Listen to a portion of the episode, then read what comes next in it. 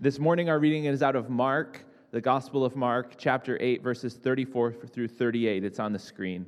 And it says Then he called the crowd to him along with his disciples and said, Whoever wants to be my disciple must deny themselves and take up their cross and follow me. For whoever wants to save their life will lose it, but whoever loses their life for me and for the gospel will save it. What good is it for someone to gain the whole world yet forfeit their soul? Or what can anyone give in exchange for their soul? If anyone is ashamed of me and my word and, and my words in this um, adulterous and sinful generation, the Son of Man will be ashamed of them when he comes in his Father's glory with his holy angels. The word of the Lord. Daniel? Thank you. Good morning. How's everyone doing this morning? Feeling good? You have a good Thanksgiving? Yeah, maybe, kind of.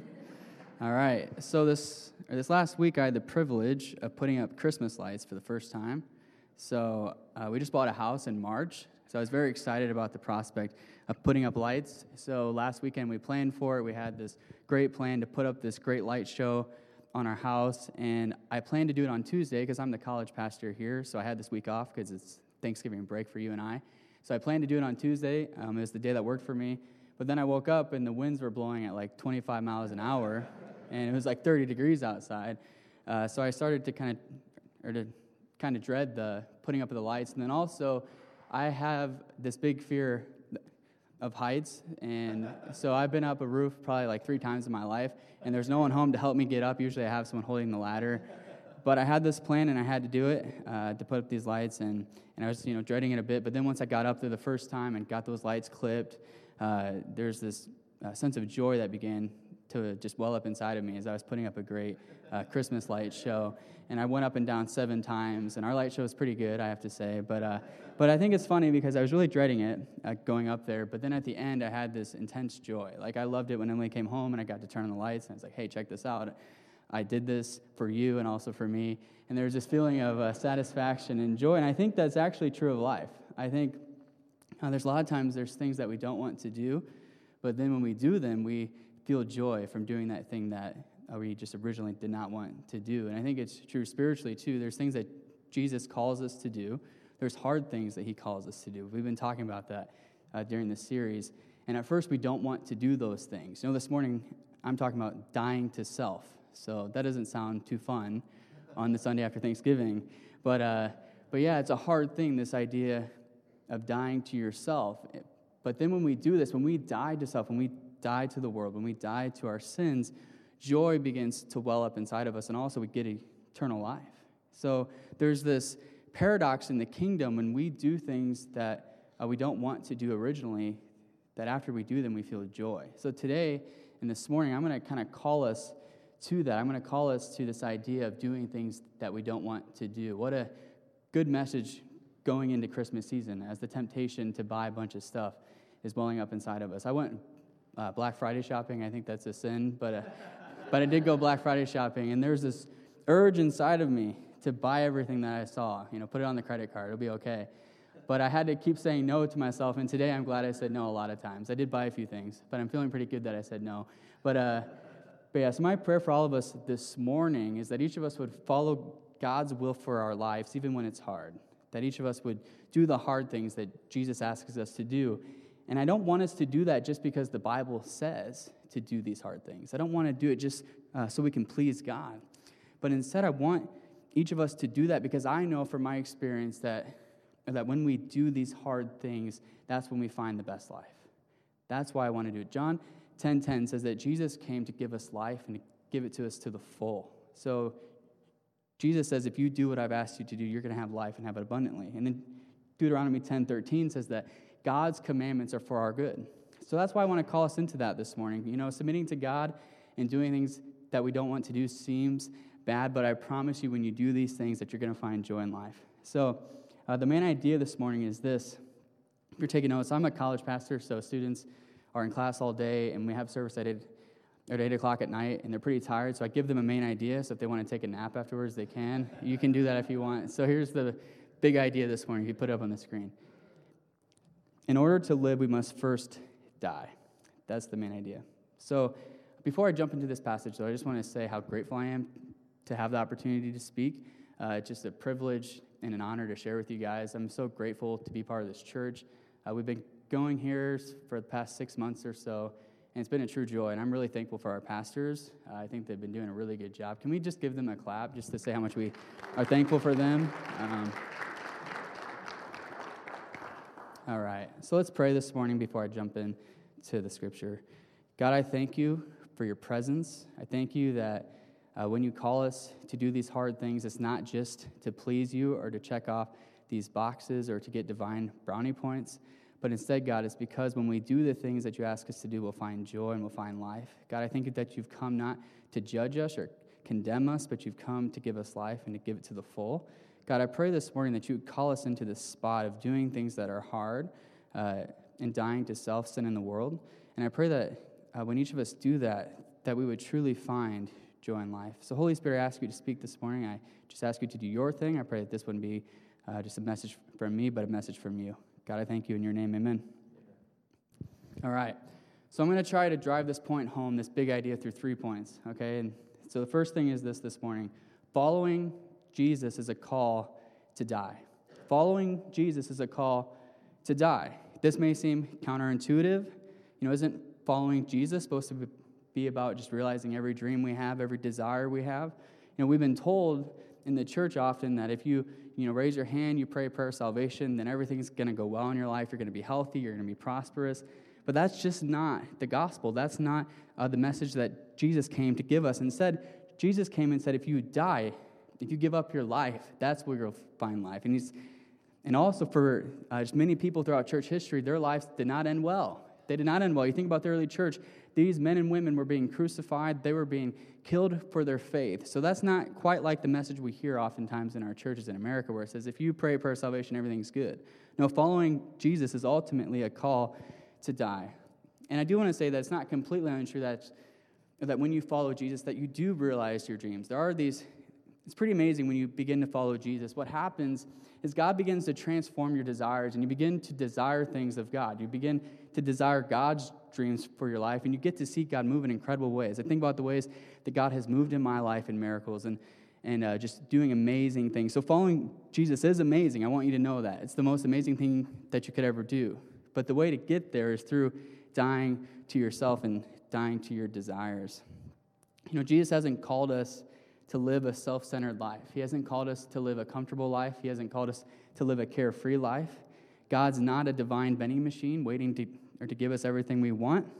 And that's because He's too good for that. God is too good to give us everything we want.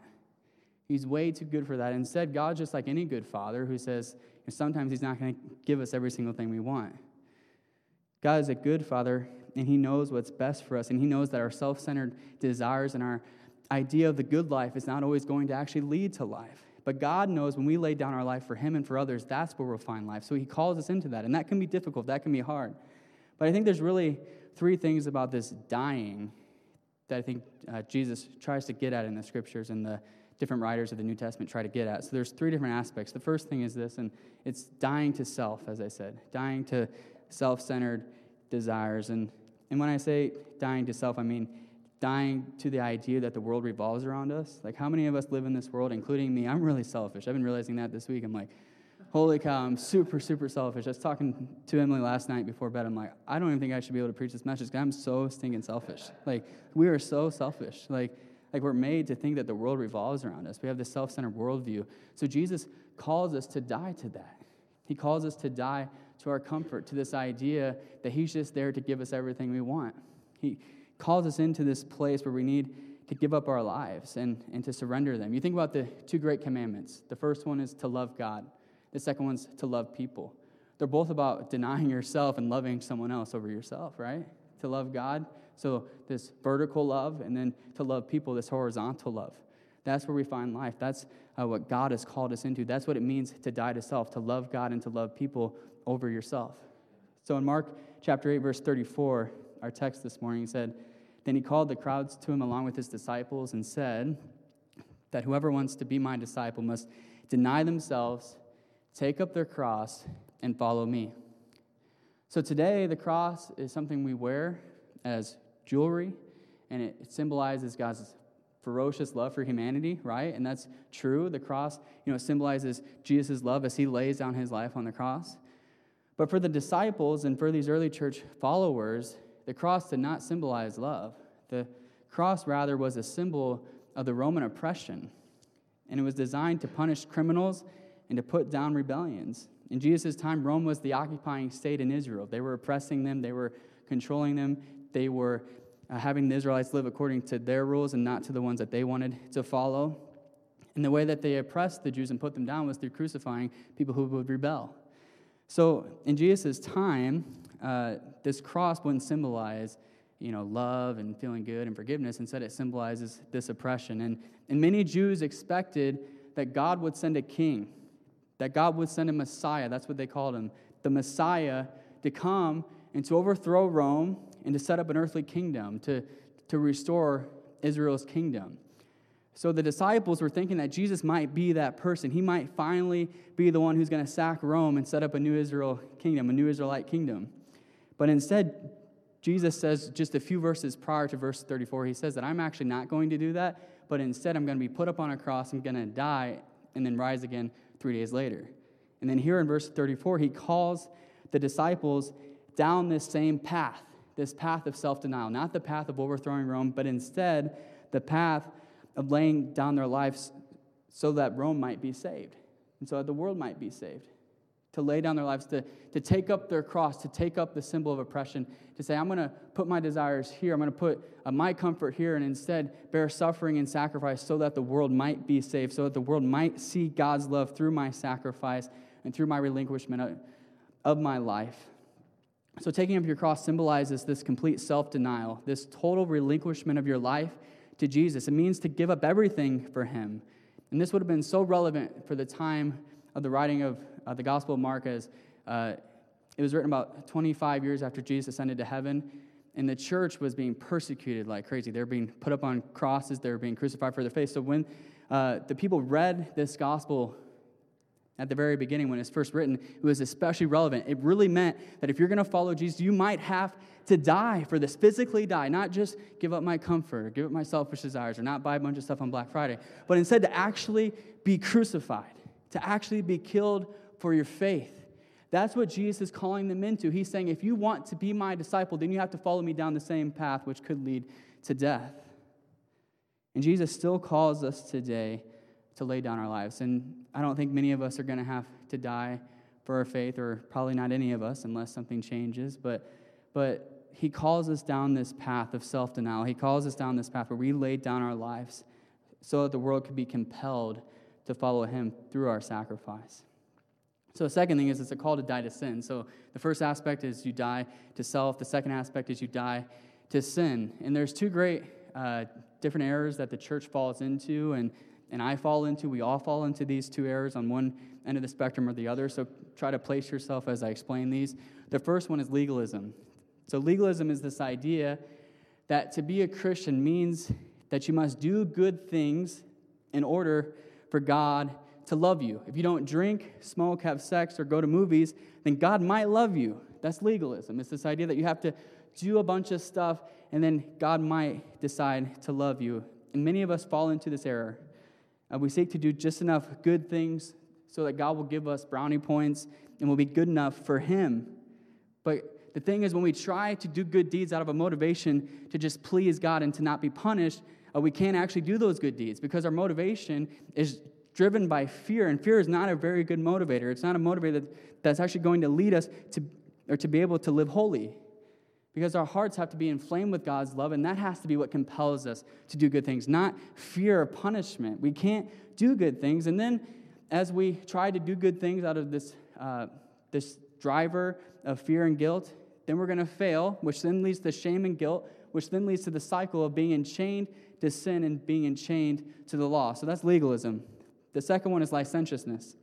So, this idea of licentiousness tells us that God's grace enables us to do just whatever we want to do. We think that if Jesus is forgiving and, and if he has grace and he forgives us, then why do we have to live holy? And the reason we get tripped up in this way is we often misunderstand God's grace. God's grace is not just a get out of hell free card, okay? It's not just saying, Hey, I'll forgive you, then go do whatever you want because I don't really care how you live. Instead, God's grace is not just for pardon and forgiveness, but it's also for power and for holiness. God's grace enables us to live holy. As followers of Jesus, we're not called to simply be consumers who are trying to get a ticket to heaven. Instead, we're God's children and we're his ambassadors on the earth and we're representing him and seeking to bring his kingdom to earth through the way we live our lives. So, God's not called us into legalism where we try to do good things to earn his love, and he's also not called us into licentiousness where we just do whatever we want because we're forgiven. Instead, we're called to be forgiven through the cross and then respond to that forgiveness by saying, I am going to put sin to death in my life. I'm not going to allow sin to reign in my life. And that doesn't mean you're perfect. That's not what it means. I'm not perfect. I screwed up a lot this week. I really screwed up a few times. I'm like, wow, God, I stink. So it's not being perfect, but instead it's saying, when I sin, I'm not going to let that sin reign in the dark and not tell anybody about it. But instead, I'm going to confess it to others and say, this is in my life and I need to get out. And then people pray for you. It says in James 5:16, it says, therefore confess your sins to one another so that you may be healed. So God calls us in this, into this putting to death of sin. There's far too many followers of Jesus in our day that just think, hey, I can live however I want. You know, as long as I go to church on Sunday, like God's grace is great and I can just do whatever I want throughout the week. But God does not call us into that. It's extremely difficult to live a life that's free of sin's grip when we fall into these errors. And if we don't have an adequate understanding of who we are in Christ. So, what changes our fight against sin is not pulling up your bootstraps and saying, I'm going to try harder. But it changes the fight when we go from operating as these spiritual orphans who are, one, trying to earn divine love through our deeds, which is, you know, legalism, or two, trying to do just enough to get into heaven, like, hey, I'm good. Like, I just do a few things, I pray a prayer, I'm good. But instead, you go from this spiritual orphanage to being a son or daughter of God. You have this understanding that God calls you daughter. God calls you son. And if he calls you son or daughter, then you should live in a way that's like your father. You should live in a way that says, hey, my dad is so proud of me. My dad loves me. My dad just wants the best for me. So I'm going to obey him and follow him and just live my life in gratitude towards him. So Romans 8, 14 through 16 talks about this idea of adoption, this idea of being a son or daughter of God. It says, or for those who are led by the Spirit of God or the children of God. So if you're a follower of Jesus, you're a child of God. Get that inside of you this morning. The spirit you received does not make you slaves so that you live in fear again, but then rather the spirit you received brought about your adoption to sonship or daughtership, and by him we cry, Abba, Father, which just means daddy, pretty much. The Spirit Himself testifies with our spirit that we're God's children. So when we put our faith in Jesus, sin dies in us. He declares sin dead already, and we become sons and daughters of God. Shame and guilt is covered through God's grace. We're given a new heart that actually wants to please God. Uh, we're given God's Spirit, which gives us the power to live for God. And we go from being an orphan who's looking and just pondering is there someone out there who loves me? Is there a God who loves me? Does God really think highly of me? We go from that to having this deep understanding that God calls us a son or daughter and he's a really, really good dad. So if he's a really, really good dad, then he loves us no matter what we do. But this doesn't free us to then just do whatever we want. Instead, it causes love and gratitude to well up inside of us. And then we begin to want to live a life of holiness. We want to live a life that pleases our Father. So Jesus destroys the power of sin over our lives. He takes shameful and turns it into forgiven. He takes a dead heart and he makes it alive. He takes a spiritually dormant spirit and fills us with his Holy Spirit.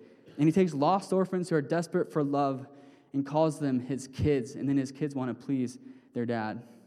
So if we've tasted God's grace, if we've experienced his adoption, and we truly know God is our Father, then we can't possibly choose to live in habitual, unrepentant sin. We can't. There's no place for that in the kingdom of God. You cannot live in habitual, unrepentant sin. Now, some of us are struggling with habits that we're repenting of. That's one thing. But you can't just say, I'm going to live in this sin. I'm just going to do the or do my life this way, and God's not going to tell me what to do. That's not a follower of Jesus. That may be a Christian, but that's not a follower of Jesus. Instead, we are so compelled by God's love that we reject our sin, we turn from it, and we run towards Jesus every single time. And as we do that over and over again, sin begins to lose its grip, and we live a life that's dead to sin. The third thing we got to die to this morning is the world. This is really relevant with it being Christmas shopping season. So we don't only die to self centeredness, we don't only die to comfort, we don't only die to sin, but we also die to the world and the pursuits of the world through seeing a better, more meaningful way. So Mark 8, 36 through 37 says, What good is it for someone to gain the world and forfeit their soul?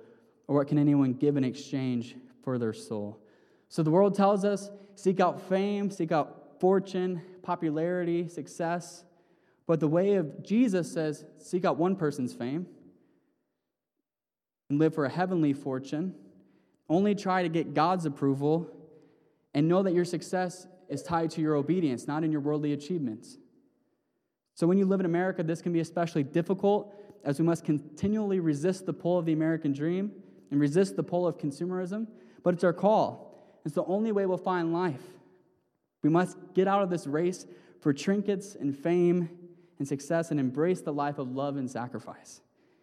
If you're in this race of life, if you're just trying to get enough stuff to make yourself feel better, I just pray this morning that you would decide to jump out of that race this morning. I pray that you would decide to say, God has my back. I don't need these things to satisfy me. Instead, all I need is Jesus.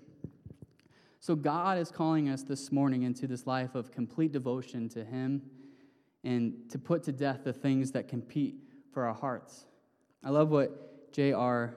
Edwards says in his commentary. I'll throw the quote up there. It says this When confronted by the call to discipleship, disciples do not have a both and choice, both Christ and their own lives. They stand before this either or choice. The claim of Jesus is a total and exclusive one. It does not allow a convenient compartmentalization of natural life and religious life, of secular and sacred. The whole person stands under Christ's claim. The call to die is not just a call, though, to suffering and obligation, but it's actually a call to experience the abundant life that Jesus promises us in John 10. So, my second point this morning is this, and just let that quote kind of frame the rest of this talk. The second point is this when we die, we truly start living. So, we talked a lot about death this morning, very cheery message after Thanksgiving. I know that you're still full from Thursday and you're thinking, I just wanted to get through church. I know this is a really intense message, uh, but there is a good part to dying, right? Like when we die to ourselves, when we die to our desires, when we die to just uh, seeking out comfort, sin in the world, uh, that's where we find life. That's where we start to actually live. You know, Christianity is truly, the message of Christianity is that you'll find life at the end of yourself. You find life when you get to the end of yourself. So Mark 8:35 says this, "For whoever wants to save their life will lose it, but who, but whoever loses their life for me and for the gospel will save it." So when you lose your life, when you give it up, when you die to self, you actually gain your life. If you try to save your life by just living in a self-centered world, by being enslaved to sin and pursuing the world's treasures, then you're going to lose your life. And your ending will not be glorious, but you'll get exactly what you wanted, right? Because you wanted yourself, you wanted to just live in this uh, self centered world. And that's really what hell is it's, a, it's this place without God. It's this place where it's all about just you and being just wrapped up in all your own desires and wants. And that never satisfies you. So it's this eternity of trying to be satisfied, but you're not. And you're without God. That's really what you want because you just want to live for yourself. You don't want to live for God. But this morning, I just want to call you to, to actually want to live for God to, or to want to live for Him. And when you do, you're going to find joy in this life because He's the only one who can satisfy you. But then also, you're going to get eternal life. You won't have to have an eternity without God. If you decide now that you want to live for God and put your own, or put your own agenda aside for the greater agenda, if you decide to get caught up in God's story instead of your own, then you're going to find this abundant life, this joy, this meaning, this purpose, the life that you were designed to live. I love what David says in Psalm 16. I love this verse. So let's just kind of ponder on this this morning. It's so good. It says, You make known to me the path of life, and you fill me with joy in your presence, and with eternal pleasures at your right hand. David says, God makes known to me the path of life, and he fills me with joy in his presence. And that's what it is. When you deny yourself, then you live in God's presence because it's way less of you and more of Jesus. Or Jesus gets to have more reign in your life. You get to live in his presence. And in that place, you're going to find joy. And in this spot, you won't only find joy, but you'll find eternal life. When we die to ourselves, sin in the world, and decide to follow Jesus, that's where we begin to live. But how do we get our hearts in this posture where we can put to death all these things? Because I struggle on my own if I'm just trying to do it on my own, like, I'm going to put this to death. I'm going to put myself to death. I'm going to put sin to death. I'm going to put the world to death inside of me. If I just do it because I'm trying harder, it doesn't work out.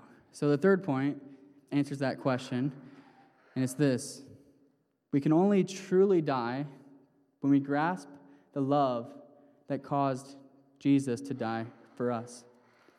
If we want to be able to get to this place where we can finally take a breath and say, I'm going to die to myself. I'm done seeking out my own fame. I'm done seeking out my own success. I'm done just living in my own world. But instead, I'm going to give it to Jesus. The only way we're going to be able to get to that place, the only way we're going to be able to loosen our grip on our lives and surrender them to Jesus is when we know just how deep and wide and great His love is for us. When we know that He loves us, when we know that He wants the best for us, and when we know that our lives are safe in His hands, then we're free to say, Jesus, I'm all yours. I'm all yours. We can't get there just by trying harder, but instead we have to have God's love truly penetrate our hearts. We have to truly understand the cross. We have to truly understand the incarnation that Jesus came to earth to live as humans, to get caught up in this place where we're dealing with suffering and sin and death. Jesus came to this place and he decided to live among us and to die the death that each of us should have died just because he loves us, just because he wants eternity with us. When that gets inside of us, then we can give up our lives and we can say, God has my best in mind. I don't have to worry about my life. I don't have to try to figure everything out, but instead I can give it to God because He's way better than I am and He cares way more about me than I care about myself. So God's going to take care of me. That's the only way we can get there. So, about six years ago, I really struggled. I mean, I still struggle, but I really struggled with this idea of living my life for Jesus and of truly surrendering my life to Him. I, I had this idea in my head that I wanted to be a Christian. I wanted to be the good kid. I was in high school at the time. Uh, but no matter how hard I tried, this insidious urge would just raise up, or rise up within me, and myself would always win the day, no matter what it was. I feel like I could never put Jesus first. I felt like I could never uh, truly live my life for Him. You know, I did really well in school, and it was a big a big idol in my life. So I would always put academics before Jesus. Like, you know, academics, I had to get my homework done, do all this stuff before I would even consider going to youth group or, you know, you know, spend time with Jesus. I never spent time with Jesus in high school, let's be honest. But but academics came first. And and I also got into the party scene a bit and I was just, you know, seeking out the satisfaction in that place. And and I didn't deny myself because I thought that if I did, then I would miss out on something. I thought if I denied myself in the area of academics and I gave that to Jesus, then I wouldn't get the scholarships that I needed. God wouldn't take care of me. I thought that if I didn't go to the parties or to the parties, then I wouldn't feel satisfied inside. I thought that I needed to go seek out my satisfaction for myself. I thought that I had to get my whole life in order and figure it out myself. And I wanted a ticket to heaven. I wanted to be a Christian, but didn't really want to surrender my life to Jesus in the here and now. So for me, like that quote said, I was truly pursuing this life of both and. I was trying to live for myself and trying to be a Christian, and I was deeply, deeply dissatisfied. But the thing I realized, and it kind of brought me to the end of myself, is that I realized that doing my own thing and trying to follow Jesus just does not work. It doesn't work. Jesus says, if you want to follow me, take up your cross, deny yourself, and follow me. That does not go well with just trying to do everything yourself and trying to live your life the way that you want to live it. That doesn't fit. You can't do both. Christianity is an either or religion. You don't get to have other gods. You don't get to have other things that are competing for the affection of your heart. You have to give yourself wholly to Jesus. So, what changed things for me, though, is when I encountered the God of love. I knew who God was, I knew about the cross, but, but I came to this moment where I came to the end of myself. I just felt so uh, deeply uh, just unworthy before God. I didn't think He could ever forgive me, but in my lowest spot, God's presence met me there. And he told me that he loved me no matter what I could ever do. And that love just like, it just began to burn inside of me. And I said, I cannot continue to live my life in this way where I do whatever I want. Instead, I have to follow Jesus. I have to submit to his authority. And the thing I've found since I've done that is that I've truly found my life. I've truly stepped into the life that God's called me to live. And I just feel like there might be someone this morning that's here and you've been trying to do both like I did. You've been trying to to be a Christian, you come to grace every Sunday, but, but throughout the week, you kind of do what you want. And that's not going to lead to joy. That's not going to lead to satisfaction. That's not going to lead to living God's will for your life. And I just want to push on you a little bit this morning and challenge you to give up those things that are preventing you from being all that God's called you to be. Challenge you this morning to surrender to Him and to say, I'm giving it to Jesus because He cares about me. Because if you claim to be a follower of Jesus, but you don't get the truth that God loves you enough where you can surrender your life, then you're probably not a follower of Jesus. You know, the love of Christ has probably not permeated your heart. Because when you become a follower of Jesus, your heart gets regenerated. You are called a son or daughter of God, and things change inside of you. You get a new heart and a brand new spirit. And if you're not living any different than before you became a follower of Jesus or before you prayed a prayer, then maybe you need to reevaluate and say, God, have I really tasted your love? And I pray this morning that His love would change you, that it would compel you to put to death those things that are preventing you from being who God's called you to be. And if you're here this morning and you're a follower of Jesus, but you've been struggling with sin, I want to encourage you this morning get back to your first love. Get back to that. Get back to this idea that, that God loves you infinitely, that He could never love you more or less than He does right now. Get back to that truth and let that permeate your spirit. You know, consider the worst thing you did this week. Consider that thing. God loves you the same in that moment, the same way that He does right now when you're in church doing a good thing. God does not change His mind about you based upon your performance. And allow that love to compel you to be different. Allow that love to free you up this morning and allow it to cause you to die to yourself. If I could have Jocelyn just come up and play in the background for me here, we're going to close here. So, in summary this morning, to be a disciple of Jesus, we have to renounce the things that separate us from God. It's, it's just not an option. It's not. Jesus says you must deny yourself, take up your cross, and follow me. So this morning, I challenge you to just consider right now what are those things that are separating me from God? So maybe it's greed this morning. You know, maybe you just really struggle with greed. Like money is a huge God for you. And this morning, I want you in your spirit to say, I renounce greed. I want you in your heart to say, I renounce greed and I choose generosity. You know, maybe this morning uh, you've been putting your personal aspirations, your own idea of the good life and what you're called to do above what God's called you to do. Maybe you haven't been obedient to God's call in your life. And this morning, I challenge you to say, Jesus, whatever you want me to do, I submit to that. Or maybe you are living in isolation. Maybe you don't live in biblical community. You come to church on Sunday, but that's it. That's the only type of Christian community you have. This morning, I want to challenge you to reject isolation, to reject that idea of just living for self and just, or just not letting anyone in, and instead choose community. You know, maybe you've been struggling with sexual sin. This morning, I know it's hard to get out of that. It's something I struggled with big time before I was a follower of Jesus. I encourage you this morning to say, I renounce that. That does not have to have reign over my life. I'm going to bring people into my circle and share my struggle with them. I'm going to get this sin out. I'm going to repent of it, confess of it, and find freedom. I challenge you into that this morning.